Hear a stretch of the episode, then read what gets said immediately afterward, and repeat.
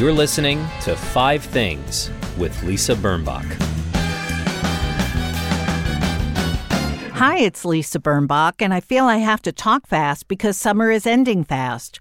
I've never sensed a brisker summer. Maybe it's because in our family we front load the season, heading off on a big trip in early June before the crowds and the heat get too oppressive. Or maybe, as is the reason for so many things, it's just age and the perception that there is less and less time. On that happy note, I want to tell you that today's guest is Chip Fisher, the chairman of Fisher Wallace Laboratories, maker of a therapeutic but drug free machine that alleviates symptoms of PTSD, insomnia, and depression. Meanwhile, back at headquarters, life has been sweet.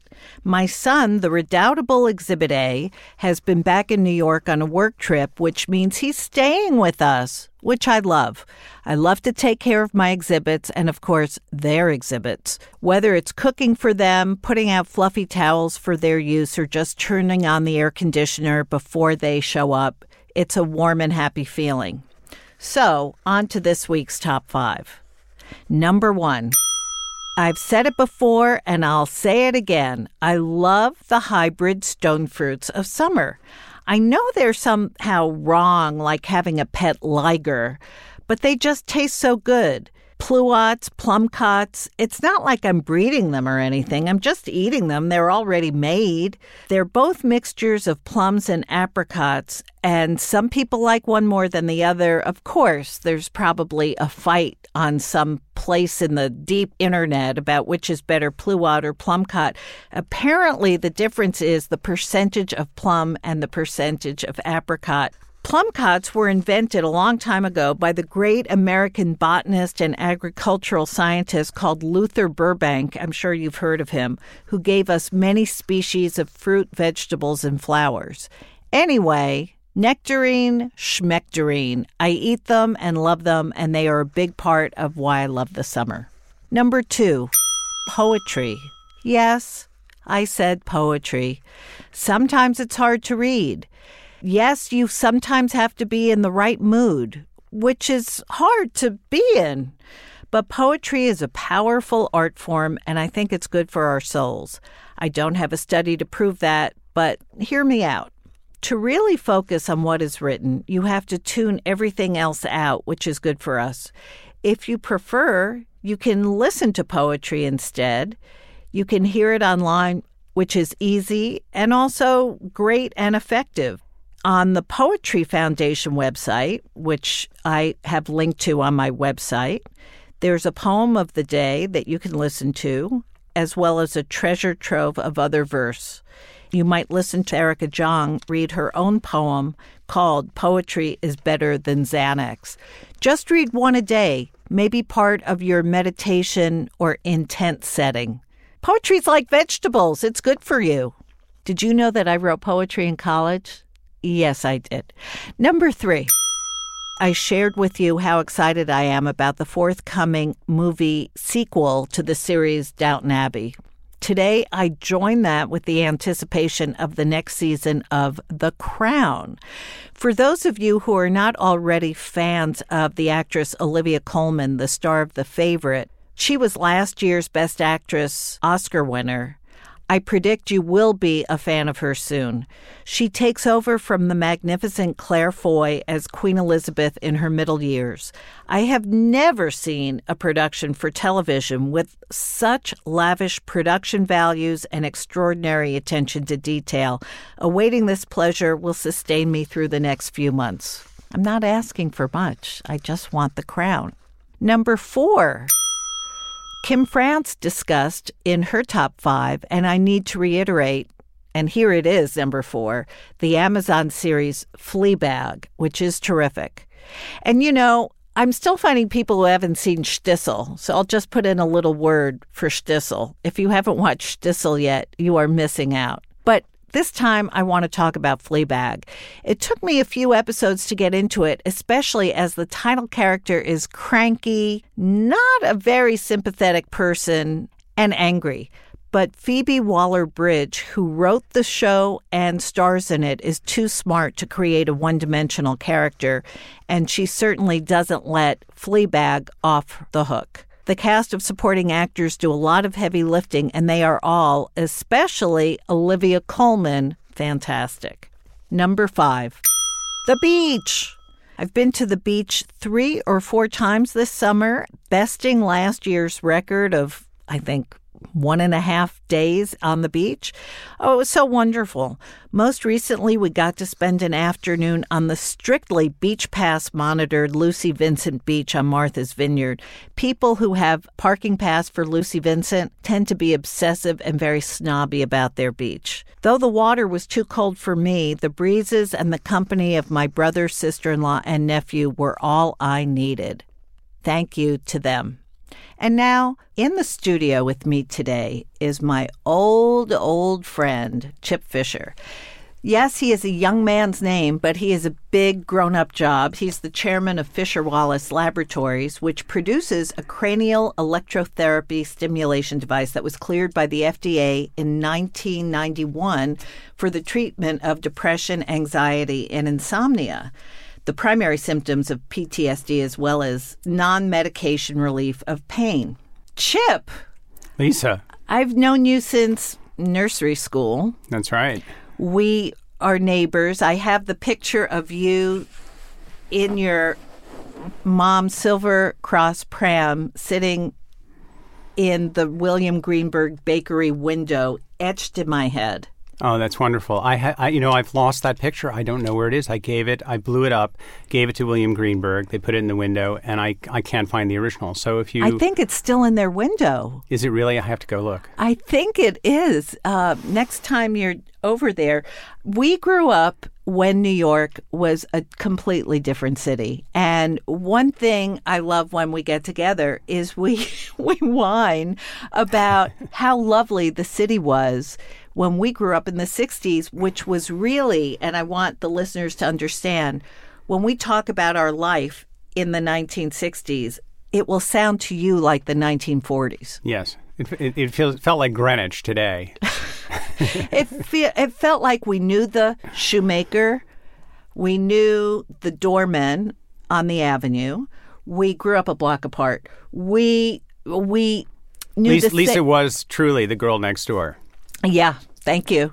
Thank you. And there were that but New York Fifth Avenue was a two-way avenue. I mean, people don't remember that. They don't remember that there was a Schrafft's everywhere. They don't remember that people were polite. I used to. I also remember uh, the names of all the guys who used to mug me in the neighborhood. Well, that was because a you, different form of familiarity. You have a gift for names. That's why. it wasn't the safest of cities, but it was authentic. And by the way, there were bookstores everywhere. Yes, I love that. I loved the Lenox Hill bookstore. I loved 999 bookstore. And the big ones in, in Midtown, too. Doubleday and. Brentano's and Scribner's. Yes, you could walk down Fifth Avenue from 57th Street all the way to 42nd, and there must have been at least 10 bookstores and, and many more on the side streets. Right. And, that specialize in different things. That's right. And the Coliseum bookstore by Columbus Circle. And it was, it was, you know, in the old days, children, before people played on their phones, people actually read books. Yes. And at some of those bookstores, especially Lenox Hill and 999 on Madison Avenue, uh, this sounds like the whitest first world conversation ever, but what the hell? The the uh, people who worked in the store would wear white coats over their tie and jacket or their dresses because they it felt like they were diagnosing oh or burlington bookstore remember burlington yes. and they would say well you liked that book by curtis about the civil war nurses you might be interested in the book by abrams about the vietnam war nurses i mean they, they, they right. they would recommend things to you it's incredible there was great there were great connections between people. Yes, and and the, and the retail stores generally in New York were much quirkier when we grew up. You could Yes. start something and do something very odd, and there there are few places left, very few. In fact, in the neighborhood that we grew up, there's this woman who runs a hobby store that's been there for forty or fifty years, and she just hangs on selling models. But but That most of store her- is still there. Yes, but most of her um, uh, customers are adults, not not kids, Oh, of they're course. too kids are too busy to sit down and actually put a battleship together. Uh, So yeah. it's all it's us, people our age, going in Reliving our past glories. reliving our childhood. and trying to sniff some glue on the side.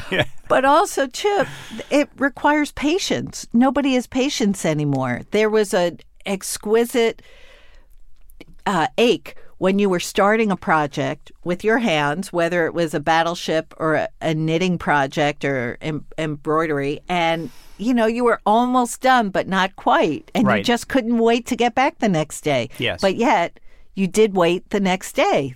You did, but you weren't distracted by other things. And certainly, and now, if I did something like that, I'd probably be checking my phone all the time, as I do, sadly, even when I read a book on, on a weekend and, and for three or four hours. That, that, or I'll come across a reference to something, and that's actually legitimate, where I can look something up and actually then- gain greater knowledge. But then, of course, then- yes, you know, want to make sure I haven't checked the New York Post in ten minutes and page six. And, and it could be it could be quite critical. life-changing. Yes, it could. Yes, yeah, as Uh, I'm reading uh, Sumerian history book. yeah. Well, that happens to me all the time, and to all our listeners. I know that. Indeed. Um, so to to pivot to what you do and to uh, something quite serious, we are a country that is in trouble right now, and I'm not talking about politics.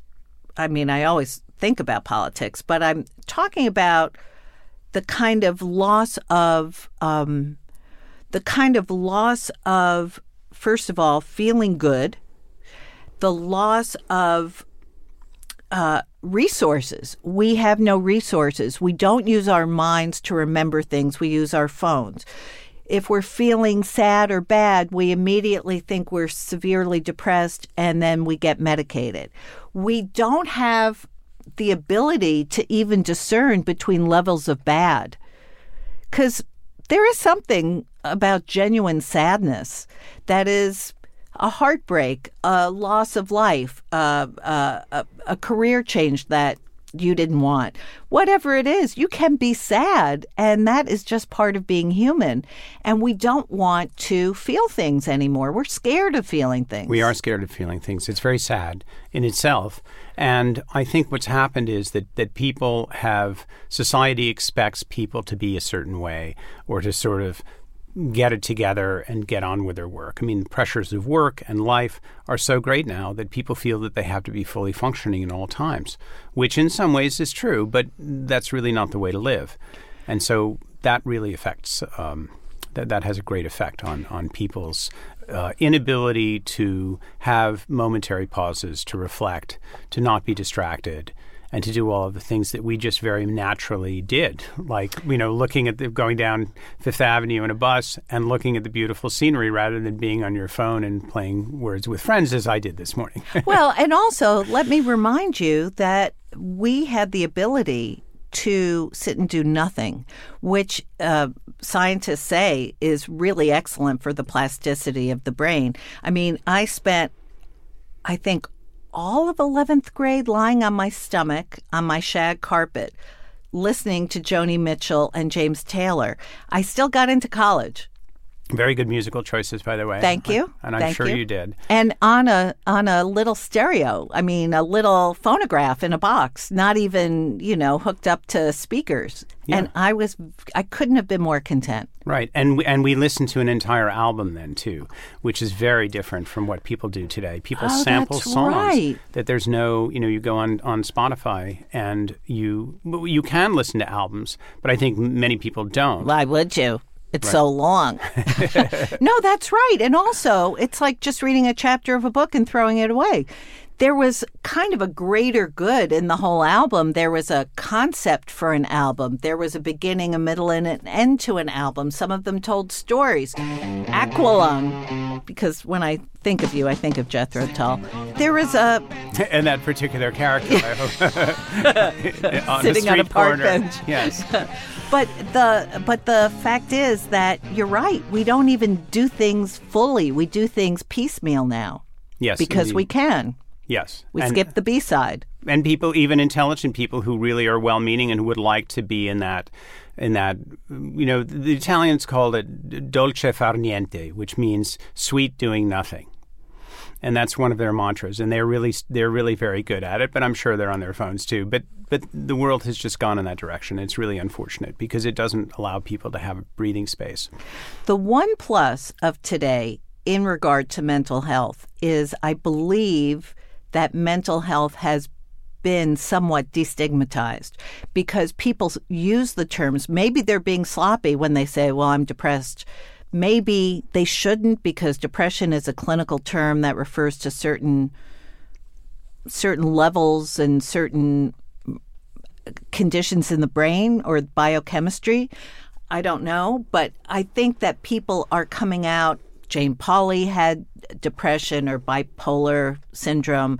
People are starting to talk about it. Kitty Dukakis talked about it in her electroconvulsive therapy. Um, and wrote a book about and it. And wrote a book about it. That's kind of kind and generous that people, we're all suffering from something, and people are starting to talk about it without the fear that they'll be shunned or feared. Right? That's right. And I, I, but conversation is better than no conversation. Right because people the problem is that people are really actually very socially isolated because of their phones and because they don't you know i was reading an article about millennials the other day and that, that, many of them feel that they don't have even one or two close friends that they can just call and spend time with that's something of our generation and that's very tough and i see it uh, uh, here and there and that's very uh, that's very difficult and so the ability but the ability to actually think about or or be knowledge of of the possibility that you might feel sad is in itself positive. And the, all of these conversations and people coming out about it is true. The problem is that treatment regimens are, are not as good as they could be. And a lot of people, even though they're not bad, a lot of people are starting to depend because they're on their phones again uh, on these mental health apps, which you know show you bubbles and you know squeaky toys and oh the things that, that are supposed of, to calm you down. Yeah, and you know the babbling brook and whatever. Uh, all that stuff is good. It's interesting. It's better than nothing. But that doesn't really solve the problem, and I, I just hope that we don't, as a society, like say, you know, everything, every problem can be solved exclusively by using your cell phone. Well, the Again. cell phone is actually the cause of so much isolation. The digital world is the cause of isolation. I have a young man in my life, a son of friends of mine, who looking on Facebook and Instagram all day thinks everybody's having a better time than he is. And he's not the only one who feels that way. That's quite a common idea that people share FOMO, fear of missing out, or or just envy or self pity because. Yes. But people, of course, are curating and, and refining their pictures of their toes in the sand. They're, they're flossing. That's th- the that's the expression. Oh, they're flossing. You're so hip. Thank you. Uh, so they're. Well, floss- I read I read Urban Dictionary occasionally. Yeah, so. yeah, one has to. So they're so they're flossing.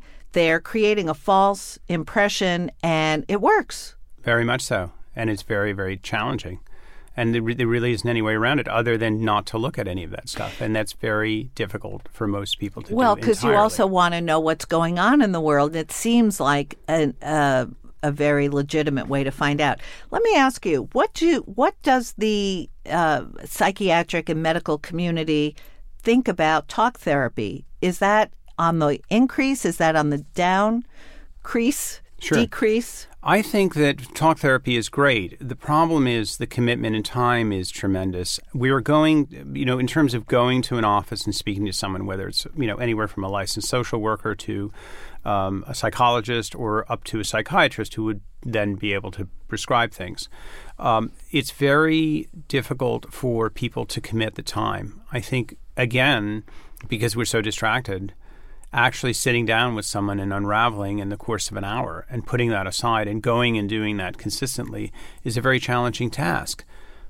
It would not be the worst thing in the world. There's a lot of telemedicine happening now, and a lot of psychiatrists will be able to, in some states and already can, practice using Skype and um, and interactive programs. And I think that that's actually where a lot of that's going to go. And there might be because of that, because of the not having to travel, there might be a lot more. But I think talk therapy is really important, uh, even if it's in, in short bursts. Even even the phone or Skype or FaceTime, which is better than nothing, is not the same as actually being in a room with a clinician, though. There are It's things about body language and so on that you miss. The subtleties are lost. It's better than nothing, but it's not as good as, as being in. And so that's it, it is really challenging because talk, talk therapy is really important. What about the millennials? Did they do that, or are they really trying to get mental health uh, benefits from their phones? I think most of them are trying to get mental health benefits from their phones. Wow. Uh, unfortunately, because they feel that, uh, just as you know, they, they may feel that Instagram is therapeutic, or we're looking at something that that distracts them, playing games, which can be good, by the way, and that's very good mentally. But it's not enough, uh, and it really does, in many cases, take the place of, of personal interaction and actually going physically, going and doing things. When I notice how uh, some people, millennials, move around an office, uh, even physical the physical attributes of an office environment now are lost to to the extent that if you have to go find something, it's sort of if it's not on your computer, you know, it, it might not be there. And so it's really it's a quantum shift in thinking and, and, and thinking dynamics and the way people interact with each other. It's really challenging.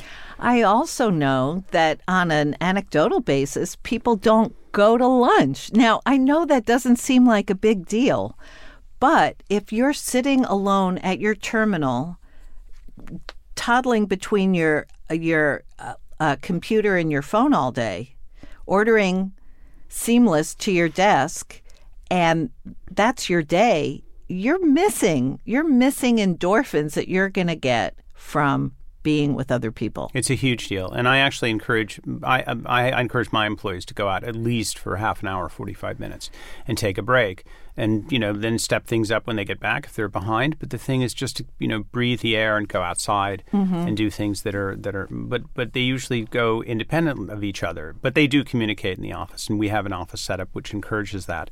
But but many in many office situations that's not the case, and because they're because there's not a lot of privacy, and a lot of people wear headphones, and so they really are tuned out to their work. Completely. There's no kind of watercolor, uh, sorry, um, Water cooler, yeah. environment.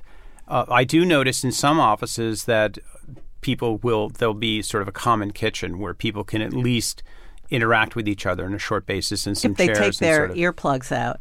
Exactly, or if they don't choose to just run back to their desks, which a lot of people do. A lot of people are worried about missing that email or missing that project and keeping keeping it going. But the pace the pace of business is enormous and, and really really punishing. Yeah, in it many is. industries. And then, of course, a great attribute for a job for an employer that that people like is they serve food on the premises. Right. It's So- a trick to Yeah, make them think that it's a perk, and what it is is because my son worked at Google, that it's just a way to keep you at your desk. Right, exactly. It's brilliant. It is brilliant. You can afford it. So, how did you get to working? You worked in other fields. You worked at IBM for quite some time in your youth. Uh, how did you get to working in the non medicated medicine area? Sure. So I discovered this medical device, which is uh, basically in the, the category is cranial electrotherapy stimulation. It's a home use handheld device which uses a mild form of alternating current. You wear there's a base unit, there are two wires, two sponge applicators, and you wear it with a headband. It's very mild. You And it- look like, may I say, Bjorn Borg when you indeed. when you wear it. Well, since it was invented in the 80s, it's very appropriate. Oh, good, perfect. it's been around a while. So um, you use it to uh, basically once or twice a day to stimulate serotonin, dopamine, and beta endorphin, and also lowers cortisol, the stress hormone. It will induce sleep very quickly. Uh, it also helps trigger REM sleep. We haven't figured out precisely why, but we think it's because the neurons are being uh, excited and certain parts of the brain are being stimulated that will trigger REM sleep, at least at night, not obviously not when you're using it. And I came across this device really quite by accident through uh, personal contact. The inventors, one of the inventors had just passed away. My first business partner knew him. He was an addictionologist and a clinical um, psychologist and used it in his addiction practice and then wanted to buy the patents to the company and then and do something with it. So we teamed up. That's Fisher Wallace. It was Fisher Wallace Laboratories, and I have a new partner, Kelly Roman, who's been with me to, since 2009. My partner unfortunately passed in the first year of our uh, of our business. So, but the, my interest in this came really from a personal level. I mean, I've had seasonal affective disorder my whole life. I haven't had severe depression, but I've had sort of mild to medium depression at different times of the year. It's clinical it's um, hereditary, runs in my family, and you know there it is. So you know you either recognize these things or you don't. But obviously the treatments, or not obviously, the treatments were not great. Certainly when we were in college, uh, there was not a lot of medication, or it was really medication for very severe patients. Um, right. A lot of the the medications that people take today didn't exist. There was just really, you know, stuff to sedate you if you were feeling badly. Yes, really heavy stuff. So the so the you know the start of that whole um, road was really with Prozac and other things that came along after say 1990. Mm-hmm. This this device was already on the market, but really, you know, the challenge is we're we're presenting something that's a non-pharmacological alternative, doesn't have any serious side effects, and it really works at a much higher level than medication. And so it's very exciting, and we've sold tens of thousands of these. You know, we're not an enormous company, but we've we've done very well, and it's really exciting because it's giving. So I took all of these drugs; none of them really worked for me. Most of them had very strong side effects, and I noticed that my personality was really very different. Hmm. So on a personal level, I was very excited to see this because I still hadn't solved a problem in 2006. And, and so I guess was, you you tried those lights Yes. and, and, light therapy has some aspect to it, but it's it, it's also physically you've got to sit in front of it and be disciplined. Right. You can't sort of move around. This you can sort of wear and clip to your pocket and you know go and do whatever you want to do. Um, so uh, and and a lot of people find that lights are a little strong and they're a little annoying, but and they do they work. Stimulate you too. You can't use the lights at night. Right. Exactly. But that works. And EMDR, which is rapid eye movement uh, that's another therapy, um, cognitive behavioral therapy. There are different ways to do this, but unfortunately, all of them require time and a lot more discipline to do. And so a lot of people don't necessarily focus on them. Meditation and yoga are also very good at, at stimulating endorphins. So, mm-hmm. but there are a lot of natural, non pharmacological ways to do this, of which ours is coming really coming to the fore. It's based on very sound principles. I mean, everybody knows about electroconvulsive therapy it actually does work. There were a lot of things, very positive things said about it in the 1940s and 50s, including in film, long before One Flew Over the Cuckoo's Nest. That, unfortunately, you know, was a very negative connotation, and that the connotation of that type of therapy has lasted for many years. Uh, the daughter of a friend of mine actually wrote her senior thesis on the effect of that movie which came out in 1973 on people's perception about non-pharmacological. No kidding. Yes, wow. and so it's really it's really incredibly strong, which is you know unfortunate, but well, it was uh, an Oscar-winning movie, but still, you know, people still swam after Jaws. Right, exactly. Some most them, people these days, I wouldn't go in the ocean, but yes, we're beginning to see that there are more of those things in the ocean now. So maybe yeah. that's not a great comparison, but okay. So, but the the thing is that this that the principles are very sound. The problem is electroconvulsive therapy is just too strong, and so there are major side effects of which uh, we actually managed to harness the best aspects of alternating current. Our device is only 1 to 4 milliamp. It's a microcurrent, as opposed to electroconvulsive therapy, which is 800 to 1,000, wow. which can induce a seizure and memory loss and all sorts of other things. So the principles are sound. It's just that, and, and so this invention is really wonderful because it actually is very safe and easy to use and doesn't have the side effects let of, me let me yeah, other things. reiterate you don't lose your memory you don't go into seizure with Correct. your device it's safe to use at home Exactly. And studies have- unsupervised. and studies have indicated that it is actually effective for insomnia and PTSD Yes, and we recently published on bipolar depression with Mount Sinai Hospital. Wow. A very robust study. And we have we've also done work in the addiction field. We're using this to treat particularly anxiety and insomnia during detoxification, which is where you lose a lot of people. So we did a huge study of about 400 patients at Phoenix House in New York showing that even with a modest number of, of treatments, that we were able to reduce insomnia and anxiety so much during detox, which is when people walk out, that they were able to raise their retention rate by 50%. And we're now working with their center in New Hampshire. That's amazing. Yeah.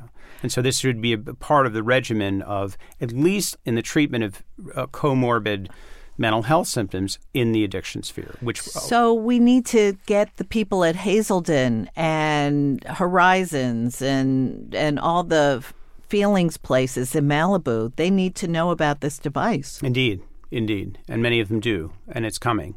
I think that uh, you know, addiction treat the addiction treatment world is really very much of a business, and so solving the problem is best solved when you have patients who are under who are covered by Medicaid, where there really is an intention to do good things and also to do it in a cost efficient manner. And so that's where we have come in by getting Medicaid approval in Maine and hopefully soon in New Hampshire. Are you able to advertise? Yes, we are. And Yeah. that's that's that's It's fine. nice. We There's do most no of our advertising on the internet, and it's very successful. We understand how Google and Facebook work uh, differently, and and others other methods, and really to and to gain people's interest and have them go to the site, watch videos, and understand exactly what we do. Chip, what about prescriptions? Can a can a person find out about your device and then order one or do they need a doctor's note? Well, they don't need a doctor's note, but in this country, it's an over-the-counter device everywhere else in the world. But the in this country, you just need someone who's licensed for healthcare. So that can be anywhere from a psycho- uh, from a, you could have an MD down to um, you know a licensed social worker or a psychologist. It's really quite broad. So, So just- in other words, the healthcare pe- office is not as robust as a as an MD script. So it's pretty easy to get. So in other words, you could be a patient of a, a social worker, a licensed social worker, and not have to go to a psychopharmacologist That's to correct. get this and to try it. I mean, it's just another way of helping oneself. It does it does seem like the digital thing is the cause. The digital thing can be the cure, but I it makes me very leery to think of people isolating themselves, thinking, well, I can see the world through this little screen, therefore I'm part of the world. And in fact, they're shut-ins or they're hermits or they're they they lack social skills, which would help them have a happier and more fulfilling life. Indeed, indeed. But it's so tempting. And it's tempting to everyone. It's really very few people escape it. Is there a treatment yet for addiction to the phone? There, there isn't specifically. I think that that's really a challenge to get people to do things. They, they have developed this app within the phones now to sort of you know counteract this. That tells you how many hours of screen time you have, and if you want to limit your hours of screen time, you What can twenty set, is too many? you can You're limit kidding. your screen time Yeah. by putting a timer on your phone. Oh. And it'll say, you know, you've done X amount of time for the week. So I like to see that it's gone down and and consciously as I use my health app to see how many steps I've walked every day. Right. I do look at those things and I just try to try to be cognizant, to be to be aware of, mindful of what you're doing and how much time you're spending on the phone. I actually think that we are all kidding ourselves that we are living our lives somewhat in this miniaturized console I mean, Yes. we really are. I am too. I'll read a book, I'll be totally absorbed, and then I hear a little ping from my stupid phone, and I, woo, I leap to it. It's incredible. It's incredible. And it's, you know what it is? It's a CNN alert saying that um, somebody won a bake off in, in uh, Idaho.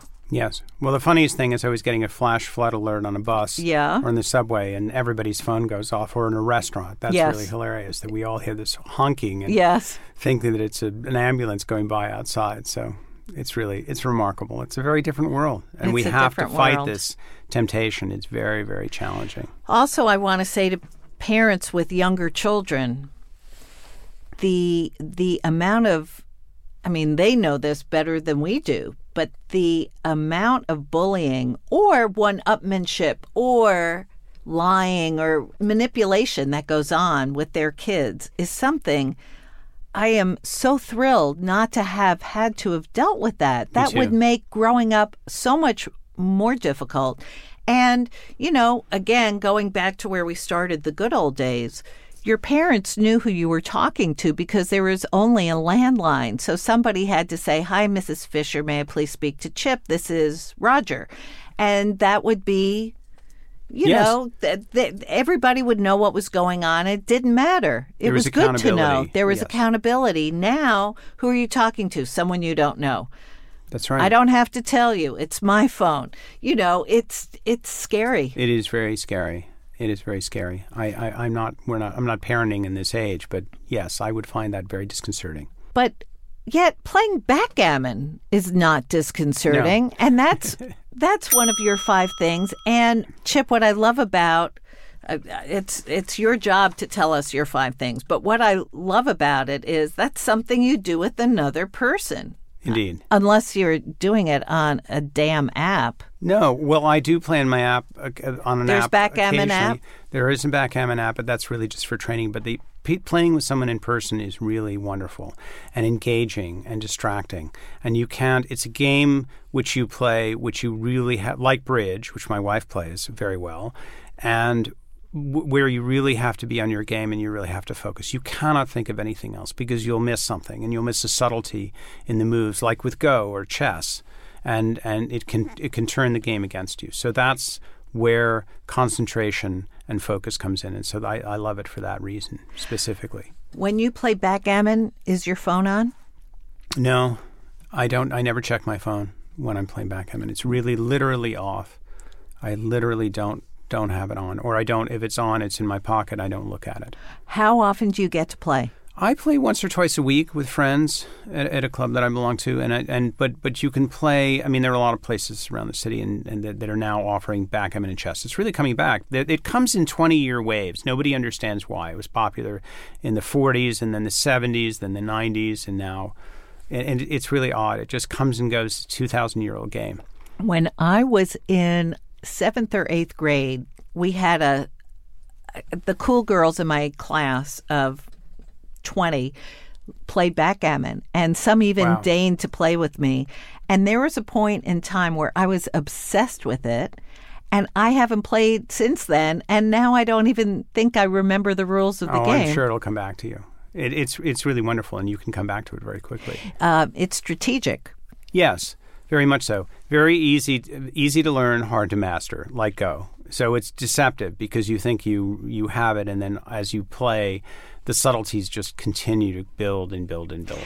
And may I say, even if you don't play backgammon, a backgammon board is a very nice decorative touch to any living room or den. it is indeed. okay.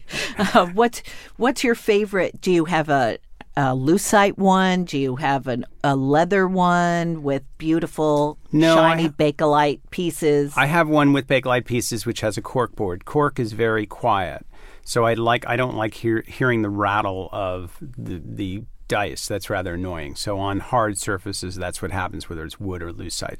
So cork is sort of an old school traditional. There's still a company up in Providence, Rhode Island, that's been making them forever. God And bless. it's the same, you know, beautiful old school kind of boards, and and it's wonderful. So okay, so backgammon, and the and the little asterisk is on cork. indeed. Okay, number two. watercolors. So I didn't paint as a kid. I didn't. I wasn't that artistic. And and a friend of mine was painting on a trip around 2000 2001. We were in Italy, and and he was painting in watercolors. Not well because he's actually very distracted, and it's, he's one of those. You know, it's like.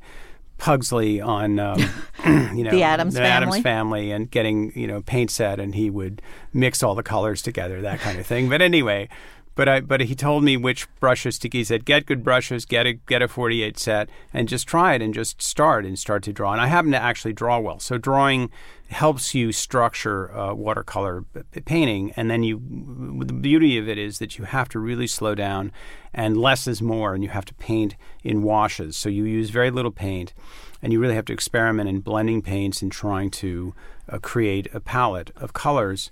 And, and a feeling in the painting and my stuff Watercolor is really hard to control. It dries so fast. It You- does. So, I mean, I'm terrified of watercolors. Well, that's why I like it because it's so hard.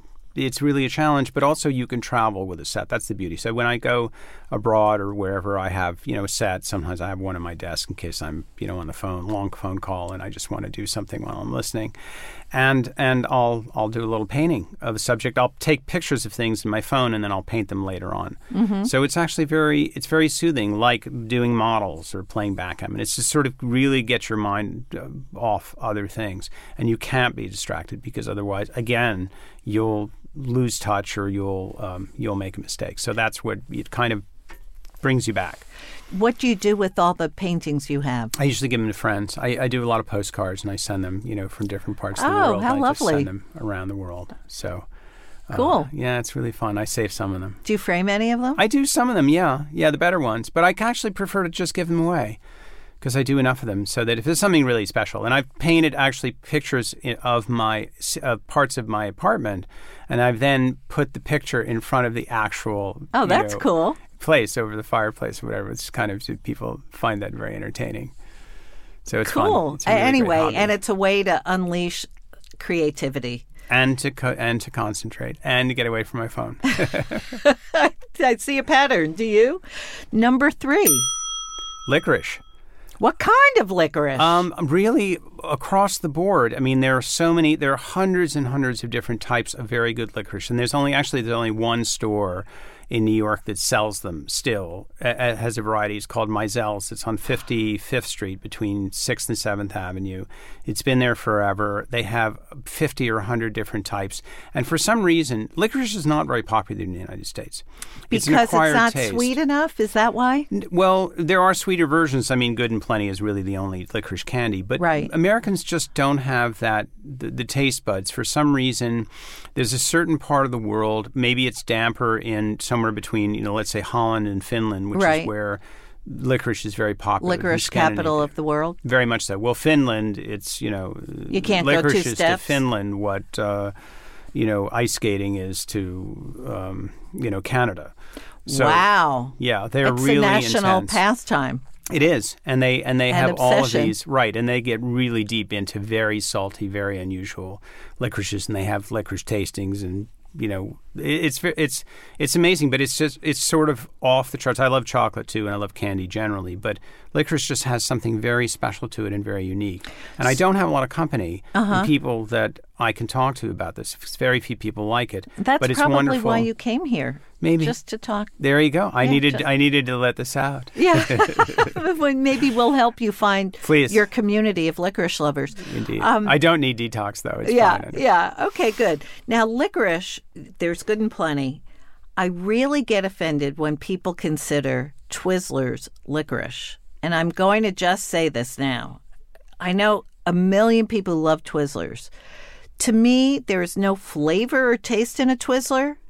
I have, I mean, uh, It's ghastly. It's not I don't licorice. get it. It's like a fruit roll up without a flavor, and it sticks to your teeth. Now, some people might like the mouthfeel of Twizzlers. Well, they do like the mouthfeel. It's still it's very popular, and they like the red ones especially. But but it's very artificial. It's very far from the the actual licorice, what's truly licorice, and it's just.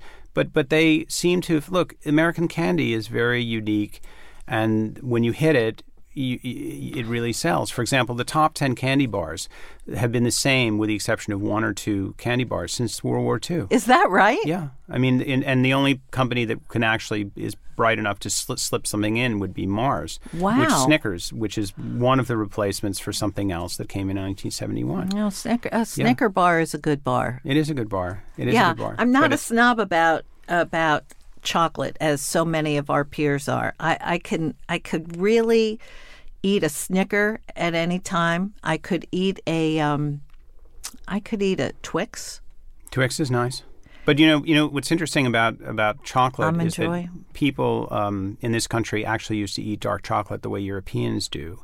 Well, they are again. They are again. But Hershey really developed milk chocolate. That was a whole. He, he turned that into an industry. Before that, everyone in this country ate dark chocolate. People think that Americans only ate milk, Milk, chocolate, yeah. but he really just invented, uh, just changed everyone's Wow. taste. Yeah, it was okay. extraordinary. Well, just just to put a, a a little bow on top of it, what is your favorite licorice that you can My- buy in New York, so that other people who might be listening, who live here or are coming through, can find it? I don't remember the brand name, unfortunately, but um, I, I have so many different ones. My favorite one is actually uh, there's a sort of a chewy rectangle, which is not too sweet, but a little sweet. It's it's hard to find, but um, you can go to this. Um, liquor store on 55th Street and find that and a whole bunch of other things including you can well they won't let you stand there and taste everything but they they'll give you a few and it's just it it goes anywhere from salty to sweet to soft to hard whatever so And what's the difference other than decor- decoration between a black licorice and a red licorice? I don't really know because I don't eat red licorice because I think that that's sort of, in a way, a, a little bit of an abomination. So I've been a black aficionado. I cannot speak with knowledge. I'm afraid. Fair I enough. Take a pass on that. A hard pass. Hard pass. Okay. Number four. Wet dogs. Okay, wait. Okay, wait. Like a dog that's wet. That's right. A wet dog. Yes, there's Okay. something wonderful about a wet dog. Not not that I I have a dachshund. I don't just throw her in the tub and let her run around the apartment. I just don't get that impression. Okay. But there's something wonderful about a dog being in its natural state and then eventually drying off in some fashion, whether it's by your by the owner's hand or themselves. Mm-hmm. That they just are able to kind of let loose and be themselves, which When- is very difficult in New York. When I had my beloved dog Henry, after I would bathe him, I would, uh, you know, uh, wrap him in a towel, swaddle him basically, and, and start sort of rubbing him dry. And then he would leap out of my arms and roll around on the bath mat. And he didn't look like a dog. He looked, I always thought he looked like a little wild boar. Very Yeah. cute. But he'd roll and roll and roll and roll. And then he would stand very proudly while I blow dried him. Oh, that's wonderful. But I didn't, you know, I don't like wet dogs in a way because a lot of wet dogs smell bad when they're wet. Yes. Not sham- not freshly shampooed, but in the rain or in a puddle or something. I'm I'm um, um, tend towards the more curated version, which is yes, after a wet dog after shampoo in a sink, which is big enough to hold them. That's more my style. Gotcha. yes. Okay, let's Not- be not- very not the Labrador. Yeah. Uh, that you comes know, in from Fils- he out in the field with Filson and a shotgun and everything else. That's not my thing. Okay. Okay, fair enough. And speaking of dogs, number 5. Hot dogs. Yeah. Well, you and I grew up going to the Temple of Hot Dogs, Papaya King, which is at 86th Street and Third Avenue, which is, and I, it's in my will that I'd like to be cremated and have my ashes. um, cast over that establishment. Oh, it will give me true peace. I don't want to be in some little park with birds chirping. I want the horns honking Third Avenue. Now, the thing about uh, I love hot dogs too. I like Franks and Blanks. How are you on It's those? good, good, very Good? good. Yes, love them. Okay. How are you about, uh, you know, Papaya King? I, I know what I'm about to say is controversial, but Papaya King doesn't toast the buns. They don't anymore. I, th- I, I had They do? Yeah, they did. I had thought I had I had toasted buns the other day. I think it depends on how busy they are. If they're really crazy, they won't toast the buns. But for the last time I was there, which was maybe within the last month, they did. And I don't, you know, I don't go that often. But um, a toasted bun is is important. Yes, and there's something about you know when people are aficionados about a particular subject, of which they are happen to be one. Not that, not that that's the only place to get them, but but that they have their own formula and they worked on it over the years, and the crunch is right, and you have that crispness between the, the casing and the, and, the, and what's inside. It's just incredible. It's just the perfect American food when it's great and when it's done well. I'm so impressed. I'm you. really impressed that you've made a study of it. Thank you. Uh, well, that's That's of- what you do. I'm neurotic enough to do that sort of thing. You know what? Nora Ephron had a, uh, you know, she loved to write about food. She loved food. And she wrote about a hot dog that she thought was the perfect hot dog that she used to buy at Zabar's. I'm not sure if it had, it was, it was, it was a beef hot dog. It wasn't a kosher hot dog, but the casing was something that she talked about the snap. yes, it's the snap. That's that's it. It's the mouthfeel. That's the industry term since I used to be in the food business. Yes, it's you did. mouthfeel. Yes. Mouthfeel. Yes. Okay. Can I just say one last thing? I love your list. I love talking to you. Thank you. But I would like to just have one 30 seconds on the greatest pizza slice that ever existed in New York. That was Tony's Have a Pizza on 86th Street in Lexington. Another shrine of our youth. I'm geschrying about our youth. and that was 25 cents or 50 cents when we Yes. Well, Oh. uh, 15 cents originally. Back in the day, the cost of a slice actually always completely mirrored the cost of going in the subway, which people don't know today. And it may be still at some places close to it, around $3 for a plain slice in some places, although that's inexpensive in some. And this fellow was there for years and years and years. He actually moved to New Jersey. He still has a place somewhere um, in the suburbs of New Jersey. Tony, But we're he- looking for you. we are. I think it's Ho-Ho-Kus. And I actually spoke to him about 20 or 30 years ago. He may not, he may be retired. I would I would hope so now. He must be. he's got to be he's 90 earned or it. 100. He's, He's definitely earned earned it. it. standing in front of those ovens. And so, but the beauty of his store, which he actually explained to me on the phone, was that he made pizza in the window. Yes. And you could see him flipping his pies. You and so that even though the location was sort of challenged by being in front of a subway station, you saw him in action. And that drew people into the store. And he had these enormous pies, which have shrunk over the years. Um, you know, they're, they're smaller. The slices are smaller. You could had, maybe manage to. One could maybe a hungry person could maybe manage two whole slices. I did. I did actually. Uh, full confession. manage to polish off an entire pie with a friend of mine, but he was six five. Oh. so he may have gone five to my three slices. Right. So I think I may not have, you know, matched him. But you're right. Yes, in general they were huge. They were and, huge, and, they, were beautifully so, done. oh, it's incredible Incredible. because he had a great um, mother yeast, and which he'd had for many many years, and that's why pizza gets better and better Boy, was that good. including this thing in the in the Times about somebody making bread out of 4,500 year old yeast yesterday. Oh, I missed that. Yeah. Yeah. Well, Glad- I just missed. Sorry, they waited so long. Yeah. What's your rush? I I really love that. That was my first pizza that I ever had in my life, And, I, think still remember what it tastes like. I do too. it's incredible. It had a a piquancy Yes. to it. Yes. Well, Very fresh and lots of tomato sauce. Yeah, Yeah. it was great. Well, here's to you. Here's to Tony. I feel like toasting him. And thank you, Chip, so much for joining us today. And really fun talk and really important talk. You've been listening to Five Things That Make Life Better with me, Lisa Birnbach. My guest this week has been Chip Fisher, chairman of Fisher Wallace Laboratories. His website can be found at fisherwallace.com. You can subscribe to this podcast on Apple Podcasts, Spotify, Stitcher, Google Play Music, and YouTube, or wherever you get your podcasts. My blog is at lisabirnbach.com, where you'll find links and photos about all the things we talked about today. This podcast is produced in New York City by thefieldtv.com.